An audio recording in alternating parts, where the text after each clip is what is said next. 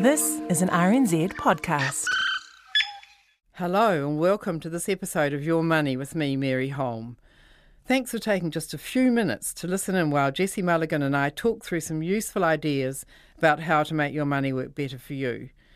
Just remember, though, this is guidance. Final decisions are up to you. Over to Jesse. Let's go to personal finance expert Mary Holm, who's in the building. Hello. Hello, Jesse. What a great topic this week. Yeah, well, yeah. Look, it's it's interesting. People get into investments without sometimes giving much thought to getting back out of them again. Yeah. You know, I mean, I think they picture that their, you know, 1,000's going to turn into 100,000 or what, whatever they're dreaming of, but they don't sometimes give much thought as to how they can get it out again. And in, with some investments, it's perfectly easy, and with others, it's very difficult. I'm Um, immediately thinking of like shared family batches. Oh, yeah. Or yeah, no, family yeah. businesses. Yeah, no, those are really good examples of, of extremely difficult stuff. And, and you see, I mean, I know of couples who have run a business and then they try to separate to divorce Yeah. and you know they kind of can't in some ways because otherwise the whole business would would fall down um i mean so they just don't live together or whatever but we're not really so much talking about those ones today but um what got me thinking about this whole thing actually was four weeks ago the second my second to last session you were actually away and wallace chapman was running it. And i was talking about uh, answering a, a listener's question about the stock market, and he was saying then basically what is the point of the stock market or share market? Um, in in that a company they issue shares initially in an initial public offering and get and people buy those shares and the company gets the money, but then after that. You go onto the stock market and sell your shares to me, Yeah. and I sell them to you. What does the company get out of it? Yeah, what does the company get out of it?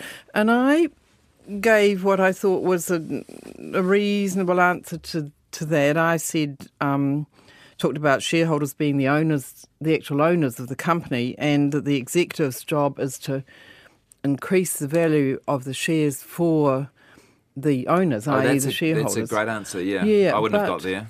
But then uh, a listener sent in a really good email that you might like to read out that I thought answered the question much better than I did, and, and it gets to the point about about get, getting out of investments. Here it comes. Once a company has sold shares in an IPO, they have. Actually, sorry, that Not that one. Sorry, Jesse, that was I kind of just summarised that. That Oh, was, yeah, okay. that was what the guy said four weeks ago. Yes, so okay. we're going down so to here's yes. that one. Uh, Mary Holm's response to the first question was confusing, to say the least. That's a bit unnecessary. Oh, a bit mean, yeah, but You always get a bit of that. yeah. Uh, one part of the question was, in, in effect, what's in it for the company when its shares are sold by one person and bought by another? And the answer is simple. In the short term, nothing. In fact, maintaining an ever changing share register is an expense the company could do without. But the longer term view is different. Investors' needs continually change. They need to be able to buy shares when they have funds to invest and sell them when they need the funds for some other purpose. These needs are ena- enabled by an active share market. If there were no share market, in other words, if investors were unable to pass shares on to someone else when the need arose, they wouldn't buy shares from an issuing company in the first place. And needless to say, if no one would buy its shares, a company wouldn't be able to raise funds. In short, while the mass of daily share transactions between individual investors is of no immediate benefit to a company, it's the existence of the market in which these transactions take place that enables the company to raise funds when required. I like that from Brian Smith. Yes, yeah, it's a it's a very good letter, and he, you know, he he thought thought it through in a different way from the way I did, and a better way. It, in other words, the share market's there because people would be very reluctant to buy shares in the first place when the company first issues them, mm. if there wasn't a way for them to get out, Right. When when they wanted to, and so publicly listed shares, in in other words, shares that are listed on the stock exchange, are pretty easy to get out of. Um, not, you know, some of them, some of the smaller ones, you can't necessarily sell today, you might find it takes a few days before this buyer comes in and wants them or wants them at a price you're willing to accept. Yeah. But it's only a matter of days before people can sell publicly listed shares. But then you get on to um, shares that are not listed on the stock exchange, and we've got another another email from another listener about that. That's quite interesting. Mm, my current problem, this listener says, is being able to sell my $60,000 odd investment in shares that I own in Pledge Me. Despite numerous emails to various people in the company, no one's really interested in managing these shareholder concerns or issues. My 2,100 shares would be worth, according to their last lot of fundraising by sale of more Pledge Me shares, considerably over $200,000, and I'm wanting to sell mine at half that value.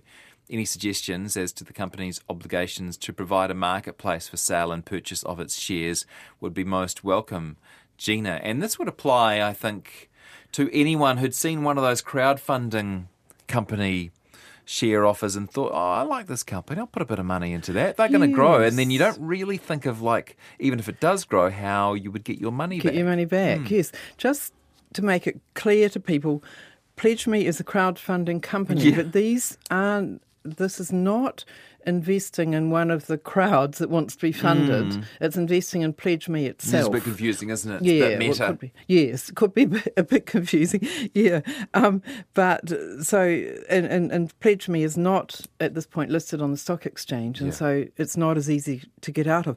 So I forwarded Gina's email to Pledge Me to get their response on it, and and they came back with a big long answer, which I summarise.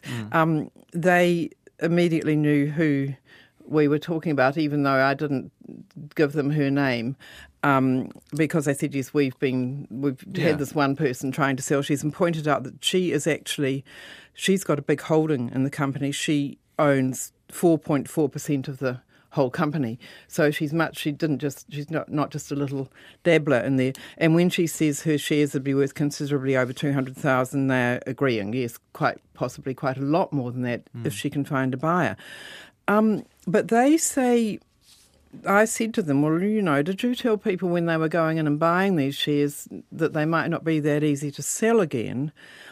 And they said they've had three um, issued three lots of shares, each each at a slightly, well, quite a lot and bigger price each time. Actually, as the company's done well, they issued a risk warning each time, which included this language: you may lose your entire investment and must be in a position to bear this risk without undue hardship. Yeah. Um, which of course hasn't happened at this point. It's gone the opposite way. It's it's done very well, um, and and they say that this is this offer is not. Um, a sort of widespread offer, and there aren't as many legal protections as there are for some investments. Um, they go on to say that the the board doesn't have a predetermined view on how or if we will exit, which I assume means the members of the board, how they'll exit or, or sell their shares. Um, in that first offer, it, I don't know that they spelled it out clearly enough, but in the second one, which I gather Gina was also involved in, um, they had an extra statement which was as we don't have a secondary market. Now, let me just stop here and say a secondary market is a primary market is when a company issues shares and people buy them. Yep. The secondary market is when um, one the, the people who buy the shares sell it to other people, like a stock. The Hmm. stock market is a secondary market, or any other market where it's not the initial company selling or the initial investment Yeah. selling. It's it's passing on from A to B out there in the in the, amongst the public. So Pledge Me says, as we don't have a secondary market, your shares will not be liquid. That means not easily sold. If shareholders want to buy or sell shares, you can register your interest with us and we can manage the buying and selling of shares if there's an interest. And then they've gone on to say that they have tried to find people to buy Gina's shares.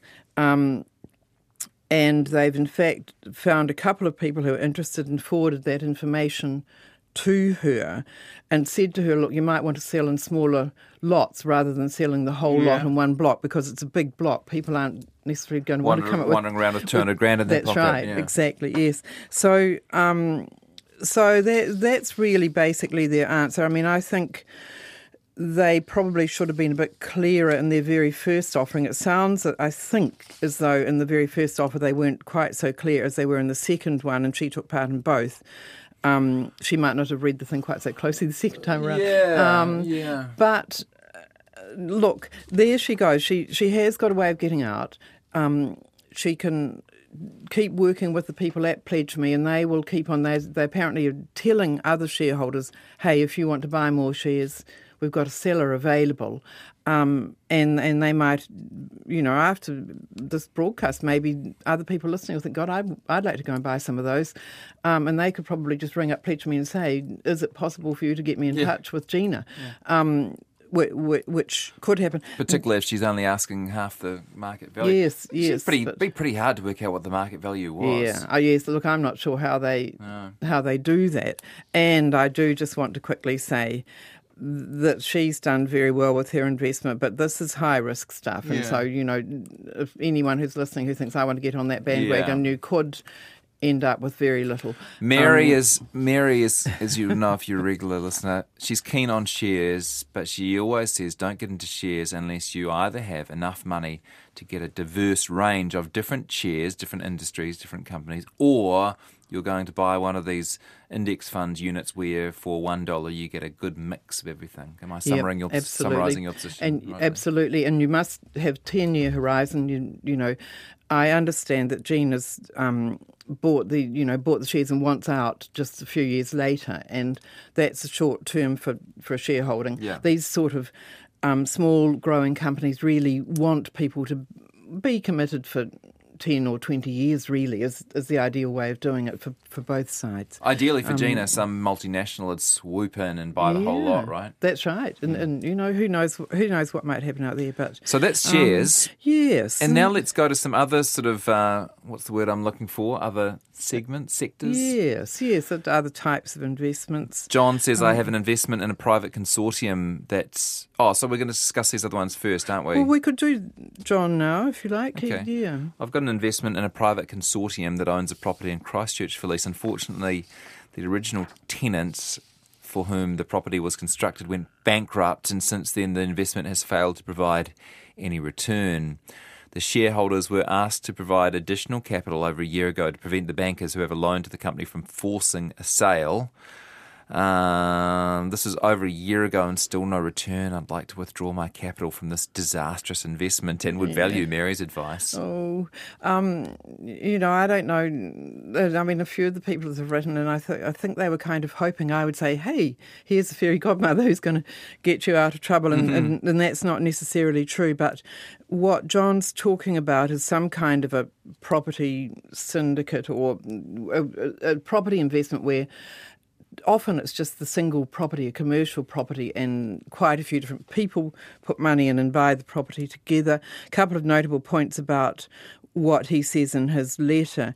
The property was built for a particular tenant, and that tenant, you know, it could have been a retail shop or a factory or who knows hmm. what, has gone bankrupt.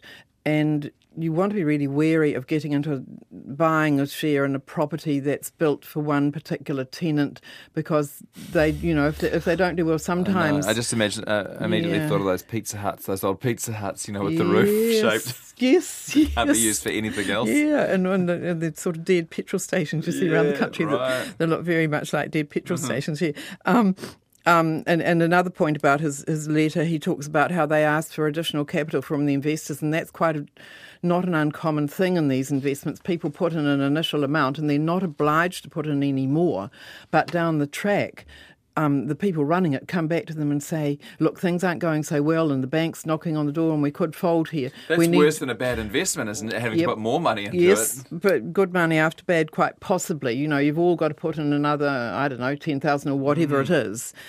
Um, or the whole thing is going to collapse. And that is the kind of thing that can sometimes happen in these investments. Um, so I talked to the Financial Markets Authority Yeah. about uh, these sort of property investments and and some of the older ones and I don't know how long ago John's one was set up there's different ways they've been put together.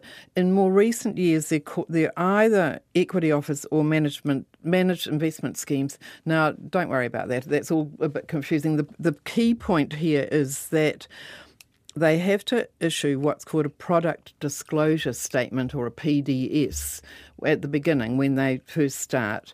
It used to be called a prospectus and it sort of gives all the basic information about the investment.